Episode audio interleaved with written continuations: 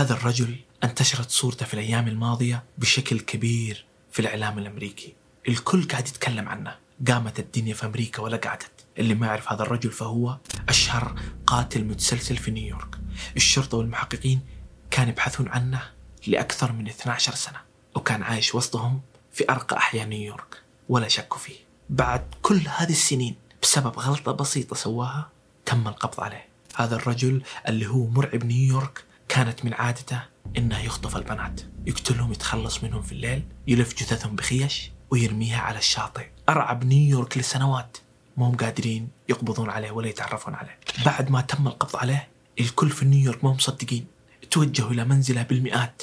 يشاهدون هذه اللحظات التاريخية. الإعلام يبث من أمام منزل هذا الرجل بالساعات. الغريب إنه كيف الشرطة الأمريكية والمحققين تأكدوا بأنه هذا هو القاتل المتسلسل اللي كانوا يبحثون عنه طول هذه السنين. إيش هي الأدلة اللي يمتلكونها ضده؟ من هو أصلا هذا الرجل؟ خلكم معي. بدأ كل شيء في يوم 2 مايو 2010 لما اختفت بنت في نيويورك عمرها 24 سنة اسمها شانن جيلبر كانت تعمل في المجالات الغير أخلاقية. آخر تواصل لهذه البنت كان لما اتصلت على الشرطة الساعة 4 الليل وقالت لهم بأن في شخص يلاحقني ويبي يقتلني. بعدها اختفت هذه البنت. في ديسمبر نفس ذيك السنة 2010 الشرطة كانوا يبحثون عن شانون وبالصدفة وجدوا بقايا جثث أربع بنات ثانيين كلهم كانوا يعملون في المجالات الغير أخلاقية. مارين برنيز 25 سنة اختفت في 2007 ميليسا بارثيلومي 24 سنة اختفت في 2009 ميجي ووترمان 22 سنة اختفت في 2010 والأخيرة أمبر كاستيلو 27 سنة اختفت في 2010 حصلوا الشرطة على هذه الجثث في منطقة بين الطريق السريع والشاطئ مقتولين بنفس الطريقة كلهم ملفوفين بخيشة يعني اللي قتلهم شخص واحد. وجثثهم مرمية في منطقة واحدة قريبين من بعض. أطلق على هذول البنات الأربع اسم Gilgo Beach Four واشتهر القاتل باسم Long Island Serial Killer التحقيق في قضية الأربع بنات استمرت لسنوات طويلة. أكثر من 12 سنة والشرطة ما وصلوا لأي نتيجة. لكن في 2022 المحققين فتحوا القضية من جديد. وفي خلال شهرين فقط وصلوا لمعلومة مهمة لفتت انتباههم. إنه أحد الشهود في 2010 أخبر الشرطة بأنه القاتل كان يملك سيارة شيفروليت أفالانش سودا الشرطة لما بحثوا وجدوا هذا الرجل اللي اسمه ريكس هيورمان 59 سنة يملك سيارة شيفروليت أفالانش مطابقة للوصف وكانت مسجلة باسمه في نفس وقت اختفاء آخر ضحية أمبر كاستيلو. الشرطة والمحققين صاروا يتبعون هذا الرجل صاروا يلاحقونه يبحثون في تاريخه يبي يمسكون عليه أي شيء. تخيلوا إنه المحققين استخدموا أكثر من 300 إذن محكمة للبحث في خصوصيات ريكس عشان يمسكون عليه أي دليل. من غير ما هو يحس فيهم ولا يخبرون الإعلام. أول شيء الشرطة عرفوه هو إنه ريكس كان ساكن في نفس المنطقة اللي اختفوا منها البنات وكان يتواصل مع ضحاياه بجوال جديد وكان يتخلص من هذا الجوال بعد ما يتخلص منهم. درسوا نمط الحركة لهذا الجوال شافوا أنه الجوال يطلع من المنطقة اللي ساكن فيها ريكس إلى مكان عمله. كل الجوالات اللي تواصلت مع الضحايا كانت تتحرك في نفس هذه المنطقة. الشيء الثاني عرفوا أنه ريكس أرسل صور سيلفيات لهذول البنات عبر هذه الجوالات. وأخطر شيء هو أنه الشرطة جابوا صورة من كاميرات المراقبة لريكس من عام 2010 وهو يشحن رصيد أحد هذه الأجهزة. من عادات هذا الرجل الخبيثة هو أنه كان يتواصل مع أقارب الضحية بعد ما يتخلص منها. كان يتفاخر بفعلته ويقول لهم أنا اللي قتلتها وكان يهددهم. الشيء الثاني اللي الشرطة توصلوا له هو أنه ريكس كان يرتكب هذه الجرائم لما زوجته كانت مسافرة. كل مرة تختفي فيها بنت زوجته كانت مسافرة في إجازة خارج نيويورك. عرفوا بأنه هذا الرجل عايش double life حياة مزدوجة. حتى أهله ما يعرفون أن هذا الرجل سفاح من غير أي رحمة. الشرطة والمحققين اخترقوا جهاز ريكس وإيميلاته. عرفوا بأنه تم تسجيل الدخول لأحد هذه الإيميلات في هذه الجوالات اللي تم التواصل فيها مع إحدى الضحايا. والأدهى من كل ذا لما عرفوا أنه ريكس بحث في محرك جوجل أكثر من 200 مرة عن قضية البنات الأربع.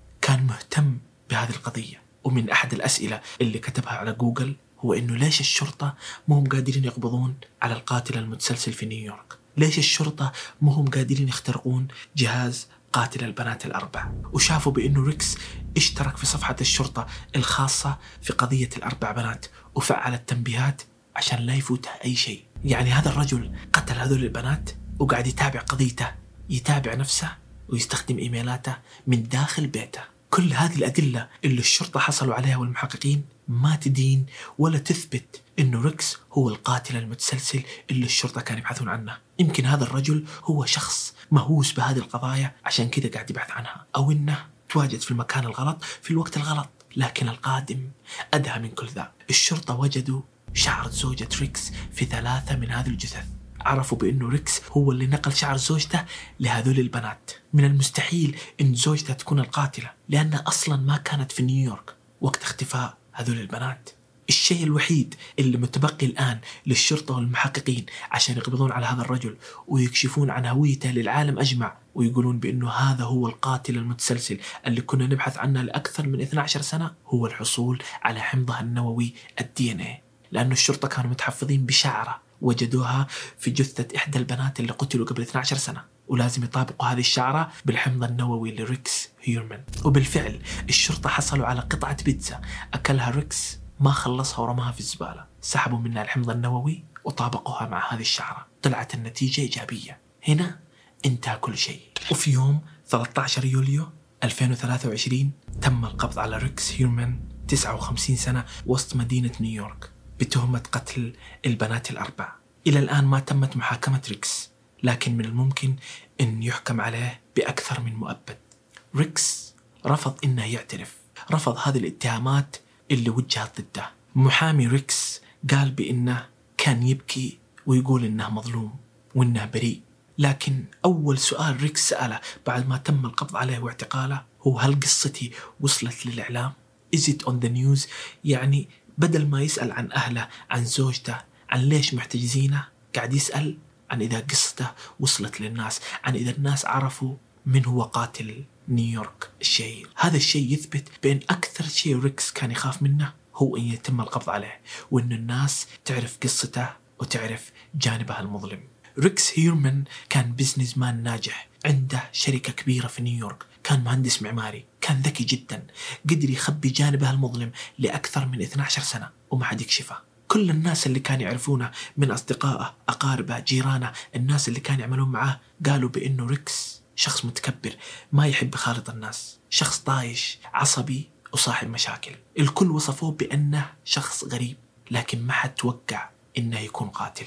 بعض أصدقاء ريكس قالوا بأنه تعرض للعنف لما كان صغير أيام الدراسة. هذا الشيء خلاه يشيل في قلبه كثير. تحمل لفترة طويلة. بعدها تحول إلى قاتل وانتقم من العالم بهذه الصورة البشعة. ريكس هيرمان هو حاليا في قبضة الشرطة وهذه المشاهد هي من أمام منزله في نيويورك. الشرطة والمحققين لهم أيام في هذا الموقع يسحبون الأدلة من منزله. الكل كان متوقع أنه ريكس يملك حول 90 سلاح لكن المفاجأة كانت لما الشرطة وجدوا غرفة سرية في قبو المنزل. وجدوا داخل هذه الغرفة أكثر من 200 سلاح. معظمها من العيار الثقيل. السؤال ليش رجل مهندس معماري عنده وظيفة عادية وعايش حياته مثل الناس؟ عنده مخبأ سري داخل منزله ويملك أكثر من 200 سلاح. غريبة. قضية ريكس هيرمان هي قضية جديدة ولها مستجدات يومية.